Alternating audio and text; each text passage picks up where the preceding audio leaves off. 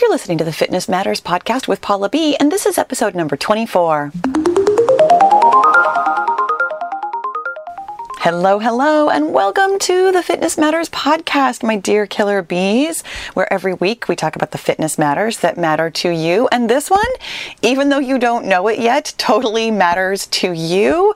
And I'm just, I'm going to start off by telling you again, which I feel like I've done how many times lately? Thank you so much for clicking on this one because I know that that title gave you absolutely nothing. The big but. I mean, maybe it gave you a chuckle. About that? And now let me clarify super quickly that everything that I am talking about today refers to but with one T. Of course, I'm going to make some other jokes. I mean, it's, I mean, come on, come on.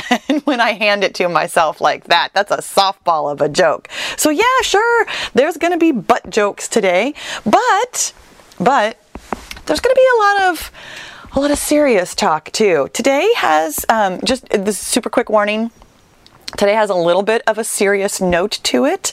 If if you are not in for it with with hearing about for example, I am going to be talking about my sister, and if you do not know, my sister is deceased, and I I don't think I'm going to cry. I don't feel like I'm going to, but but but there is going to be talk about serious stuff. So if you're not in it for that today, no worries. I have so many other podcasts, and one of these days I'm actually going to count them up.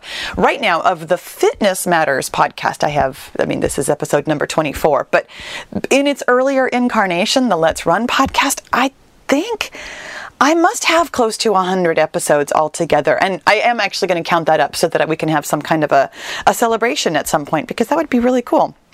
But today we are talking about the big but, and I'm going to start introducing this th- this topic to you by telling you that I learned nothing in college. let's let's get in the wayback machine and talk about Paula B as a young bee going to college and uh, not not really paying much attention to things. And and to be fair, I I mean, I made it all the way through college without taking any like super super hard classes. I don't know how. I have a criminology degree. I don't know if I've ever told you that. I have a degree in criminology that I have not used specifically as you know criminology i feel like i've used the degree i've used the skills that i learned of how to get through college i use those daily but but the actual like knowledge that i learned i I've got nothing. And in fact, I don't remember very much. I I remember taking case study classes. I remember I remembered this one factoid that um, that no matter what kind of punishment any kind of society uses like we went through like the history of criminal law like since since there was a history and the rate of recidivism meaning that once somebody has committed a crime whether or not they will commit another crime the rate of recidivism is the same in all societies across the board no matter if they cut off your hand for stealing or put you in jail for stealing or you know shun you or whatever that people who are going to commit crimes are going to commit crimes. So I guess I learned two things in college because that's not even what we're talking about today. but that is a fun little interesting factoid that you can just whip out at dinner parties. But here's the thing.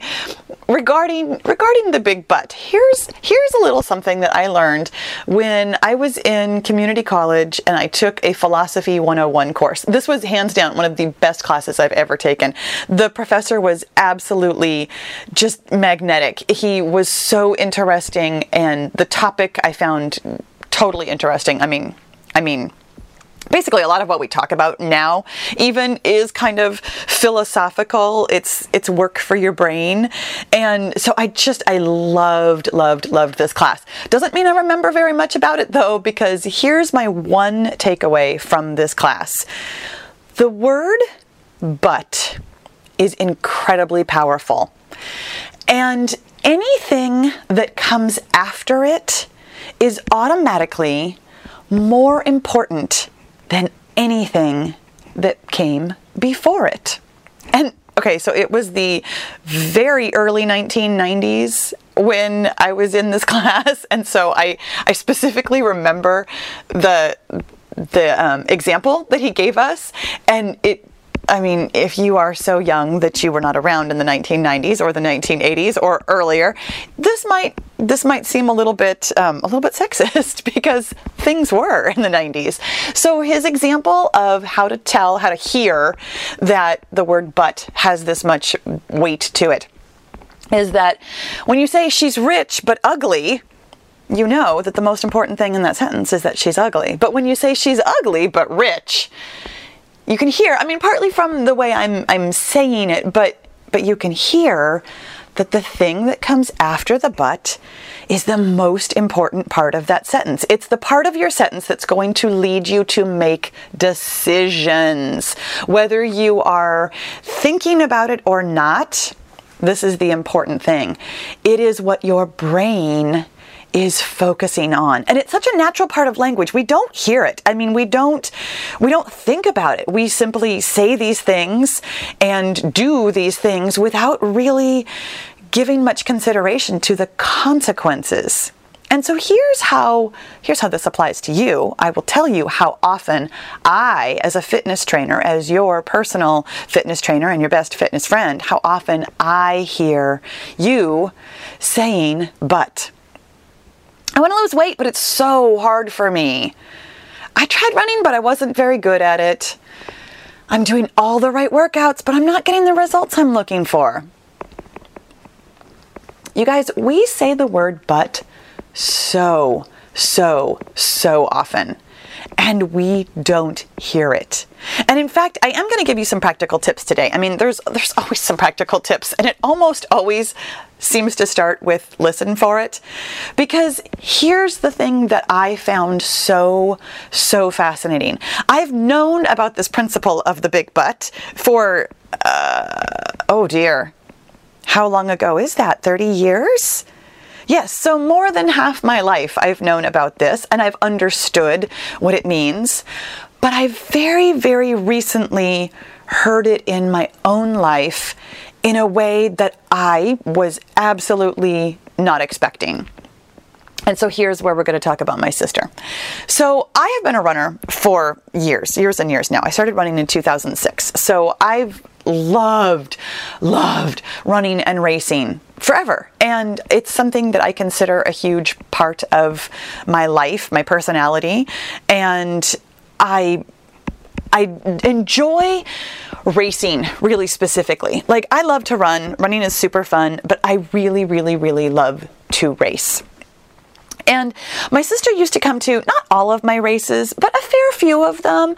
I, I associate her with either being at the finish line or being, you know, somewhere on course. She was not a runner by any any remote stretch. I mean, I think I think one summer she like kind of started getting into it and then it was like, yeah, no, I really don't like this and it hurts and you know, I want I want to run, but I wasn't good at it. was probably exactly what she said. But my sister was really really good about being there for other people no matter what they were into. So, since I was into running, she could have cared less about running, but she was there for me. And so I have associated running and racing with her even though even though she had very little to do with with either one but i noticed after she died that I still love running and racing. Like I still greatly enjoy the the thrill of training and the the challenge of racing. And I knew, I knew on some level that I was having difficulty with it, and I, I thought that it was kind of, you know, a regular amount of grief. And to be fair, the the races that I did after she died, I mean, I, I've told this story how the the next race that I did was 110k. It was a particularly difficult race. It wasn't supposed to be easy. It wasn't like I was out running some, you know, some fun run. That the challenges that I gave myself to, I mean, my uh, my somewhat motive behind that was to simply challenge myself. I mean, looking back now, I can tell that I was trying to run away from my grief, but but I, I wanted to challenge myself. I still like challenging myself. I mean, it wasn't outside my scope to be running some kind of an ultra. it was probably a little bit outside my good idea zone to run an ultra after her death, but but there you go. I mean, it, it, what's done is done. In any event, I I knew that I had kind of struggled. I knew that I felt a little well specifically with the 110k i felt a little disappointed. I felt like i had could i could have performed better.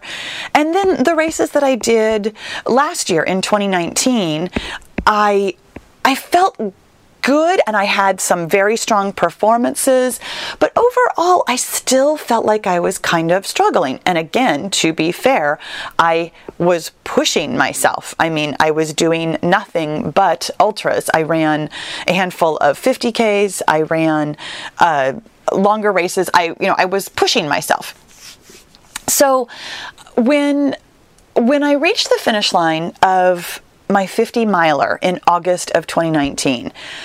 I I honestly don't remember how it came to me other than I had I had plenty of time afterwards. It was it was a fine race. I finished. It was it was a very very difficult race as so many of them are. But I remember really kind of going over it in my mind more than more than normal. And it wasn't that I felt unsatisfied with the race. It was that I knew that there was something else going on. And when it really hit me was actually not immediately after the race, but when I was recovering from the race, I spent time losing weight. And I actually talked about this during a podcast when it was still the Let's Run podcast. And I will link that for you in the show notes. Um, wherever you're watching or listening, there's always a way to get to the show notes. You might just have to search for them. Um, I talked about how I lost weight at 49 during menopause. And I talked about how I got down to the weight that I was before my sister died, and how no sooner had I had that thought than I bounced right back up. I went up like two pounds, three pounds, almost like within a week, because there was this part of me that was like, I can never be quite as happy as I was before Vicky died. And I realized upon mulling this over, thinking about my weight loss journey and thinking about my life, I realized that what I had been telling myself since she had passed away about my running was that I love running and racing, but Vicky's dead. And that that second half, everything after the big but, is the part that my brain is focusing on. That it doesn't even seem related. That that of course I can still love running and racing and it it shouldn't seem to matter that that my sister is dead, but it was affecting my ability to be happy, my ability to enjoy myself, my ability to perform at my peak, my ability to lose weight, my ability to enjoy Christmas, my ability to do lots of things. I realized once I heard it one time, I realized how often I'd been saying it to myself that I I love such and such, but Vicky's dead. I enjoy such and such, but Vicky's dead. There was a but covering so, so much of my life. And that that should really turn into a joke except that it's not very funny. I it's not very funny to realize how much your butt has been holding you back. There we go. There's a funny one. Because because there's really as not in not just in my case. In every case there's no reason to hold yourself back. The thing about the big but is that it doesn't need to hold more weight, whatever it is. I mean, even something as serious as losing a loved one, there's no there's no reason to hold yourself back. There's no reason to have a but in any of your sentences that are regarding your goals, your dreams, things you enjoy, things you love. And yet, I think a lot of us have this big but. another one, another one. I can't help it. I mean, I mean, come on, come on. But here's the thing, but here's the thing. My practical steps. There's there's really just the one is that you need to listen for it. I mean there's there is more but listening for it took me as you just heard almost three years. Well no not that's not true. Almost two years. It took me two years to hear that i had been saying but in my head every single day about a lot of different things. You are saying it too. I, I, can say that with with just no holds barred. I know for a fact that you have some but that is holding you back and you don't hear it listen for your butt. In fact, I'm going to give you a little bit of homework because I'm I'm kind of paying attention to it and you might be kind of paying attention to it also since we're talking about it right now. Listen to how many times I have said it in this podcast. I've pointed it out a couple of times because again, we notice it, but but pay it but again pay attention to exactly how often i've said it and exactly what the second part of my sentence was. You'll realize well you'll i mean hopefully it will actually hammer home the the point that i'm trying to make here today that it's way more important than anything that came before it so here's the second thing that I learned in this philosophy class, and I'm pretty sure this is the only two things that I learned. But during this conversation, when we were talking about but, he, the professor was also contrasting it with the word and. When you have a sentence that has the word but in the middle of it, the second half is what you are focusing on. When you have a sentence that has the word and in it, both sides of that sentence have equal weight. They have equal claim on your brain and what you are focusing on. And so this is kind of my my step 2. Once you can hear how often you're saying but to yourself, see if you can replace it with the word and. I love running and racing and Vicky's dead. They both hold the same weight. I don't have to negate running and racing because of the second half of the sentence. They're both equally important. And then, and then, for bonus credit, for bonus homework, is that you could actually eventually start to work on switching the positions. Listen to how different it sounds. It's hard for me, but I really want to lose weight. I wasn't very good at it, but I tried running. I'm not getting results, but I'm doing all the right workouts. Listen to how, even though you're still not getting results, even though you still don't love running, even though you're still maybe not currently losing weight, listen to how different it feels in your mind and what you will focus on when you switch the sentences around.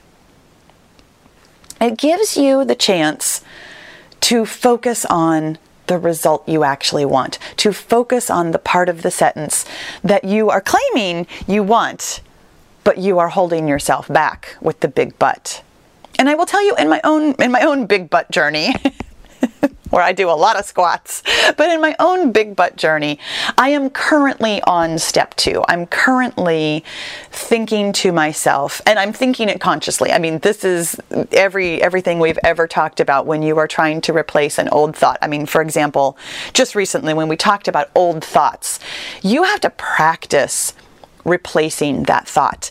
This is something that I'm saying to myself consciously maybe not every day. Um, I, quite quite often though when i run i mean right now i'm not right now i'm not gearing up for any kind of a race and we'll we'll just see whether or not there's any racing in the cards for 2020 but i am still enjoying running and so therefore often when i am running i think to myself i love running and racing and Vicky's dead. And I know that sounds like such a funny thing to think to myself while I'm running. Like, why would you bring that up, Paula? I bring it up to myself on purpose because I know that when I think something on purpose, it helps me not be thinking something unconsciously or subconsciously. Because trust me, that subconscious but has been there whether I've heard it or not. So, consciously thinking to myself the and sentence is helping me reframe this thought. And when it comes up in other places too, where I notice myself holding back for some reason, I automatically just go to grief because it has been such an overarching, like, period of my life where I feel like if something doesn't seem like it's going well, I can go ahead and just pin it on grief because it's the most obvious thing. I'm sure there's other I'm sure there's other things holding me back too, but but it's really nice to be able to just say, you know what, I'm going to start with this and I'm going to start consciously thinking this on purpose. I'm going to add an and into the sentence and see if I can mitigate some of the but. And when you get good at that, Notice how I did that on purpose rather than but. And when you get good at that, because you will. It's just practice. It's not something that's like, it's, I mean, it is a skill, but it's saying a sentence in your head. I mean, there, there's not a lot involved in this skill. There's not a lot you have to do. It's not like you have to learn, you know, how to jump out of an airplane. There's, there's nothing more to it than simply repeating a sentence that will be helpful to you in your head it's it's a it feels like a difficult skill, but I promise you it's not. When you get good at the and, you can try switching them around once in a while. See how it feels. The trick here is that you're not going to convince yourself of something that you don't really believe. So don't skip over the and part and simply try and switch it around to the but on the other side, which I mean, I can't even imagine. but don't don't immediately jump straight for the opposite of what you've been telling yourself is my point here. And we've talked about this a couple times too. In fact i feel like this is almost exactly what we talked about with old thoughts. Rather than trying to go directly to you know everything's perfectly fine just go ahead and, and live with the and and occasionally try putting the but the other direction around and see how it feels.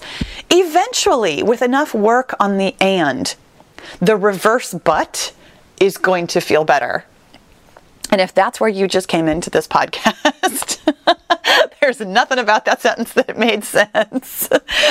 Thankfully, thankfully, you've been listening this whole time. You guys, I would love to know, I would love to know about your big butt. Please, please feel free to leave a comment. Come find me in the Killer Beehive. Find me on social. You know where I am. I'm literally everywhere. I, I really do. I would love to make butt jokes with you.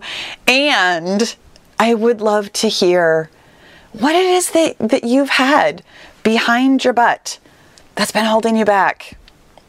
I, I can't help but leave it on a joke like that. You guys, thank you so much for listening. I'll talk to you again soon.